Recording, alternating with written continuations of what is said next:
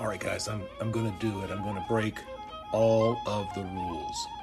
I'm going to talk about religion and politics all at the same time. This is the Eclectic Monk.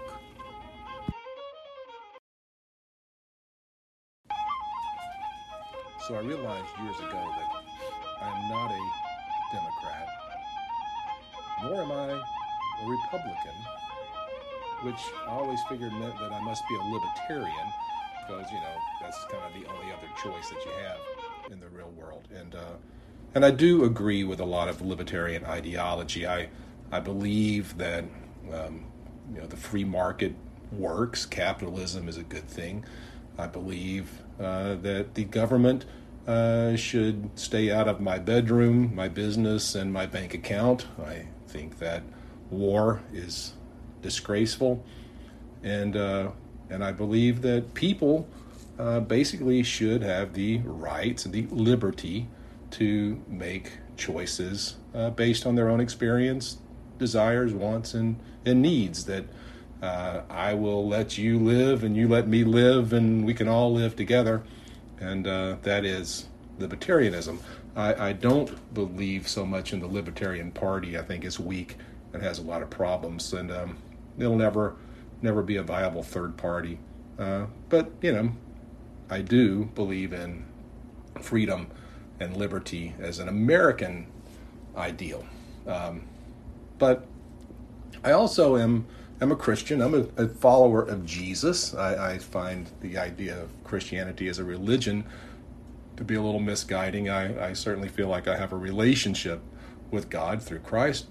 And um, so I kind of struggled to take my, my Christian worldview, that biblical worldview that I definitely have, and then put it over my libertarian American worldview. Sometimes they seem to be at odds, and uh, you know sometimes there's a bit of a struggle in that. But nevertheless, uh, I finally kind of worked out in my own mind what I am.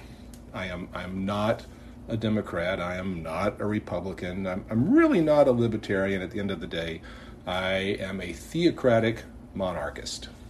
That's right, a theocratic monarchist. And that's what I want to kind of share with you uh, in this episode is the basic idea behind that. You see, most people think that Jesus came to earth to start a religion or to uh, give us some moral teachings to to uh, take uh, Judaism and, and move it forward in some way.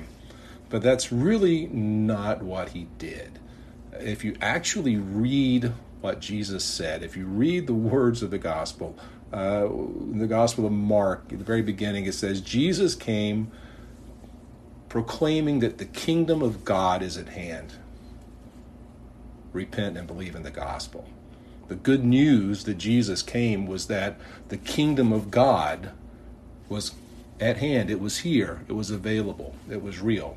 And this idea about the kingdom of God just gripped me years ago, and I, have spent a long time uh, trying to figure out exactly what that's all about, and, and I've got some basic ideas.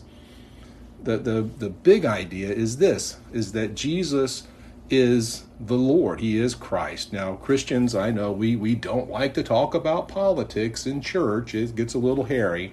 But every time we say Jesus is Lord, We've made a political statement because lordship is a political idea.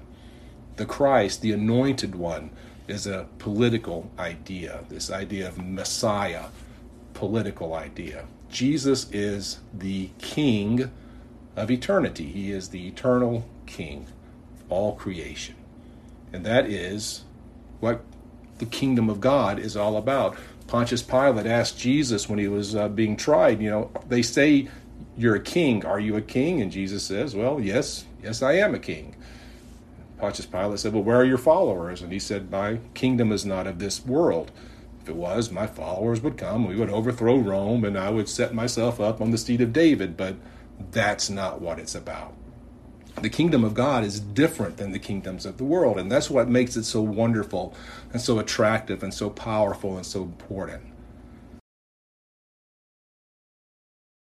You see, in the kingdom of God, the powerful are not the ones who have the most money. Now, in the world, the way the world works, and we all know this, it's it's not about your your race, and it's not about your gender, and it's not about your your education. The people who have the power are the people who have the money. The people with the money make the rules. And that's the way it is. And, and that's the beautiful thing, again, about capitalism this idea that you can get in the game. There's nothing stopping you from going out, applying yourself, working hard, taking some chances, and creating a business where you can make money. That's it's a wonderful opportunity that America has given to us, and there's so many rags to riches stories out there. You can't deny that the system works. The problem is, is that the global world system we're dominated by very powerful, very wealthy people who control the narratives of the world. We've seen a lot of that in the last year or so. But the kingdom of heaven is not like that. The kingdom of God is not like that. In the kingdom of God, the person who's going to be the most powerful is going to be the servant of all. To, to live, you have to die. To gain, you give. Uh, the rich young ruler is not the most important person. Uh, in fact, Jesus says, if you want to be great in the kingdom, you sell everything you have and give it to the poor and follow me. And that's not saying that poverty is somehow pious. What they're saying is that in the kingdom, the currency is faith and love. But the things that please God and the things that propel us forward in the kingdom are our faith that God is for us, that He is with us, that He will provide for us, and that He's going to lead us and guide us as we follow after him, and the love that we show for the people around us. Even the people that don't deserve it, we're called as citizens of the kingdom to be people who love, who give of themselves, who sacrifice, and who ultimately are seeking not to gain power and, and wealth in the modern world system, but to store up treasure in heaven. That is, uh, to look toward an eternal future where the sacrifices and what we've given and how we've served will be rewarded. So it's a really big idea. And I think there's something that the world really needs to, to grab hold of. I, am sharing it today because I think it, it's, it's one of my core values. Everything that I do and everything that I believe ultimately comes down to this that, that I am loved by my Creator and that I am saved by His sacrifice and that I have been given an opportunity to share this incredible, enriching, loving, and powerful experience that I've had as I have followed Christ. I have seen uh, incredible things happen. I have experienced uh, love that I, I can't explain. I've experienced mercy and grace in ways that uh, I certainly don't deserve. And and I think if we reduce Christianity to a religious practice, something that we go and do in order to gain something, we've missed the whole point. What, what Jesus came to do was to invite us into a brand new way of seeing the world, a brand new way of experiencing reality. And He's invited us onto a journey, a lifestyle, and a journey as we follow after Him into this great unknown eternity that lies out in front of us.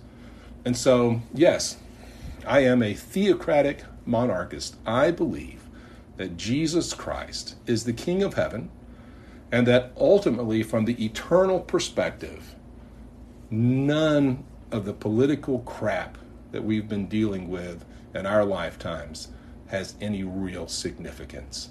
The only thing that matters when we're dead and gone, and by the way, we're all going to die.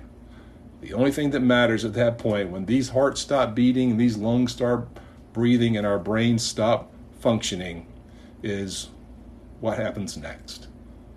And the promise that we have in Christ is that there is eternal life. There is life beyond this terrible, difficult, wonderful, beautiful, horrible, ugly existence. And so, wherever you are today, I encourage you.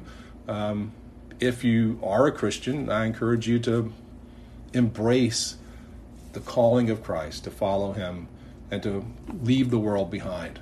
Seek out the King, see the world through that lens. If you're not, I encourage you to pick up a Bible. There's one somewhere, everywhere. Read the Gospel of Mark. Start it 16 chapters long. I believe if you'll read it with an open mind, you will find the King is alive and well, and he's inviting you into an adventure. Anyway, that's my uh, rant for the day, if you will, or, or my idea. At some point, I, I will tell the story of how Jesus Christ changed my life, but it's a long story. It's for another day. Until then, though, I hope you have some food for thought and uh, be encouraged. Life, life is good. There's a lot of good things in it. So we're going to talk about them in the days and weeks ahead. Till then, fellow travelers, have a great day.